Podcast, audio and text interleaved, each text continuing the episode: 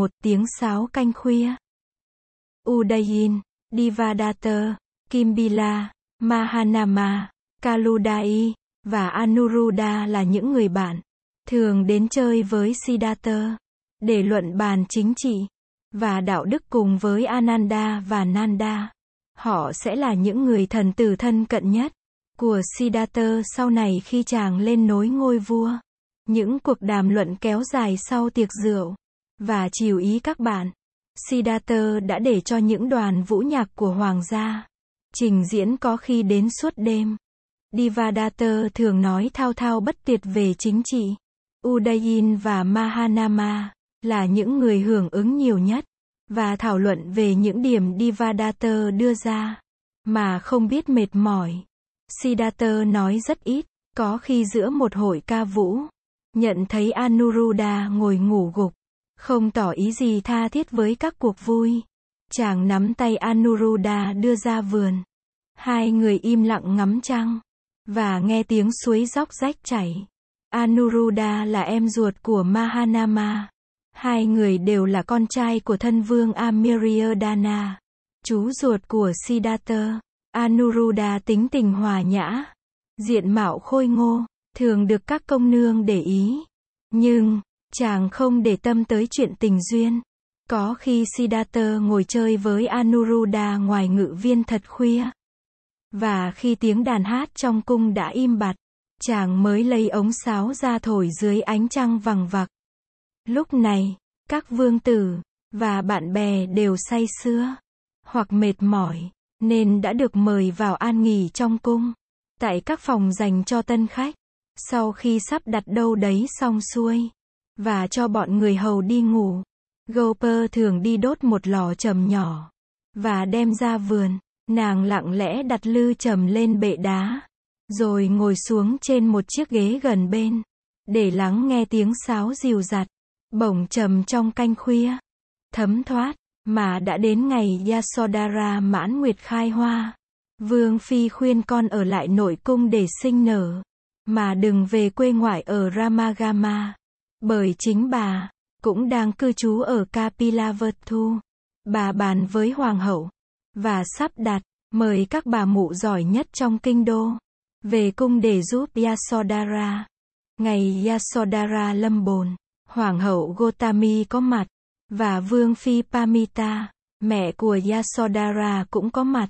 Mọi người yên lặng, chờ đón giờ ra đời của em bé. Trong cung, một bầu không khí nghiêm trọng bao phủ. Vua Sudodana không có mặt ở đây.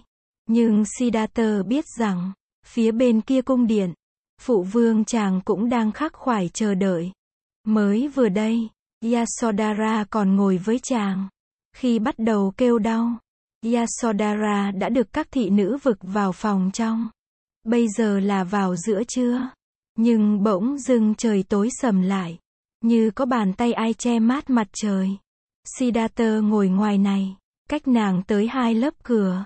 Nhưng những tiếng rên xiết của nàng từ bên trong đưa ra chàng đều nghe rõ mồn một. Càng lúc niềm lo lắng của chàng càng lớn thêm. Rồi những tiếng đau đớn của Yasodhara vọng lên không ngớt. Siddhartha nóng ruột, những tiếng gào của nàng, làm nát cả tâm can thái tử. Chàng không thể ngồi yên một chỗ. Chàng đứng dậy đi bộ trong phòng. Có khi Yasodhara thét lên những tiếng lanh lành, làm cho chàng hốt hoảng. Mẹ sinh ra chàng, Hoàng hậu Mahamaya, ngày xưa, vì sinh chàng mà đã mệnh chung. Chàng không bao giờ quên sự thật nát lòng này. Bây giờ đến Yasodhara, bây giờ đến đứa con của chàng. Sinh đẻ là một cửa ải, mà người đàn bà có chồng phải có lúc vượt qua. Một cửa ải nguy hiểm khôn cùng. Qua được là sống, mà không qua được là chết. Mà có khi chết cả hai mẹ con. Nhớ đến lời dạy của vị sa môn mà chàng đi thăm mấy tháng về trước. Chàng ngồi lại trong tư thế hoa sen, để bắt đầu điều phục tâm ý. Đây là một giây phút thử thách. Chàng phải giữ được tâm bình lặng. Trước những tiếng thét của Yasodhara, chàng vừa ngồi lại, thì bỗng thấy hình bóng của một em bé sơ sinh hiện ra trong óc. Hình bóng của đứa con chàng. Ai cũng mong ước cho chàng có một đứa con. Và sẽ vui mừng cho chàng. Vì chàng có một đứa con. Chính chàng, chàng cũng đã ao ước có một đứa con. Nhưng bây giờ đây, trong giờ phút quyết liệt này, chàng cảm thấy có một đứa con là một biến cố vô cùng quan trọng. Mình chưa tìm ra được đường đi cho chính mình. Mình chưa biết mình đi về đâu. Mà mình sinh con ra. Há chẳng phải tội nghiệp cho con lắm sao? Bỗng nhiên, tiếng la hét của Yasodhara im bặt. Chàng bật người đứng dậy. Cái gì đang xảy ra? Trái tim của chàng đập mạnh. Để lấy lại bình tĩnh. Chàng chú tâm vào hơi thở. Chính vào lúc ấy, có tiếng oe oe của một đứa trẻ vọng ra. Biết là em bé đã sinh. Siddhartha đưa tay lên lau mồ hôi trên trán. Bà Gotami mở cửa đi ra nhìn chàng. Miệng bà mỉm cười. Siddhartha biết rằng mẹ con Yasodhara đã được bình yên. Hoàng hậu ngồi xuống phía trước mặt chàng. Bà nói, Gopur đã sinh con trai. Siddhartha mỉm cười, nhìn mẹ với cặp mắt cảm ơn. Chàng nói, con đặt tên cho nó là Rahula. Chiều hôm đó, Siddhartha được vào thăm hai mẹ con Rahula. Yasodhara, hai mắt sáng ngời nhìn chàng, tràn đầy hạnh phúc. Bên cạnh nàng là em bé. Em bé đã được bọc trong lụa, và chàng chỉ thấy được khuôn mặt bụ bẫm của con. Siddhartha nhìn Yasodhara, nàng ra dấu ưng thuận. Chàng cúi xuống bế Rahula lên, và ôm con vào trong hai tay. Yasodhara nhìn theo, cũng như hồi nãy, chàng vừa có cảm giác phơi phới lâng lâng, mà cũng vừa có cảm giác lo lắng nặng nề. Yasodhara được tĩnh dưỡng nhiều ngày trong cung. Hoàng hậu Gotami săn sóc nàng thật kỹ lưỡng, từ thức ăn đến lò sưởi. Mỗi buổi chiều, khi về đến tư cung, Siddhartha lại vào thăm hai mẹ con, ôm Rahula trong tay. Siddhartha cảm thấy sự quý giá và mong manh của một mầm sống. Chàng nhớ lại, hôm đi đám hỏa táng của em bé ở xóm nghèo. Em bé là một em bé trai, chỉ chừng 4 tuổi, xác em còn để trên giường. Khi chàng với Yasodhara tới, em bé không còn một chút sinh khí nào. Thân hình em vừa trắng bệch, vừa xanh xao, vừa gầy ốm. Mẹ của em bé vẫn còn ngồi bên giường, vừa chùi nước mắt, vừa khóc kể. Một lát sau, ông thầy bà La Môn tới. Mấy người láng giềng, đã túc trực tại đó từ bao giờ.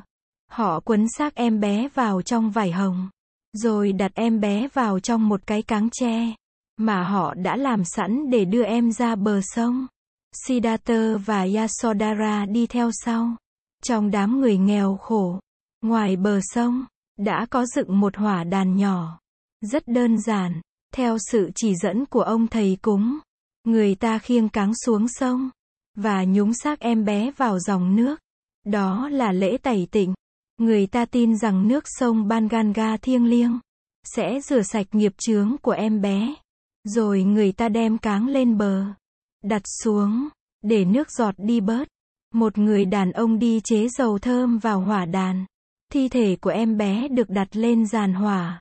Ông thầy bà La Môn, tay cầm đuốc, vừa đi quanh hỏa đàn vừa đọc kinh. Siddhartha nhận ra những đoạn trong kinh vệ đà. Đi quanh được ba vòng. Ông thầy châm lửa vào giàn hỏa. Lửa phật cháy. Mẹ, và các anh chị của đứa bé. òa lên khóc. Lửa đã bắt đầu táp vào thi thể em bé. Siddhartha nhìn Yasodhara. Mắt nàng đẫm lệ. Siddhartha bất giác cũng muốn khóc. Bé ơi, bé ơi, bé đang đi về đâu? Siddhartha trả Rahula lại cho mẹ nó. Chàng đi ra vườn ngự, và chàng ngồi ở ghế đá một mình, cho đến khi màn đêm buông xuống, và một cô thị nữ ra tìm chàng. Tâu điện hạ, lệnh bà cho con đi tìm điện hạ. Hoàng thượng ngự giá sang thăm. Siddhartha đi vào, đèn đuốc, đã được thắp lên sáng trưng trong cung điện.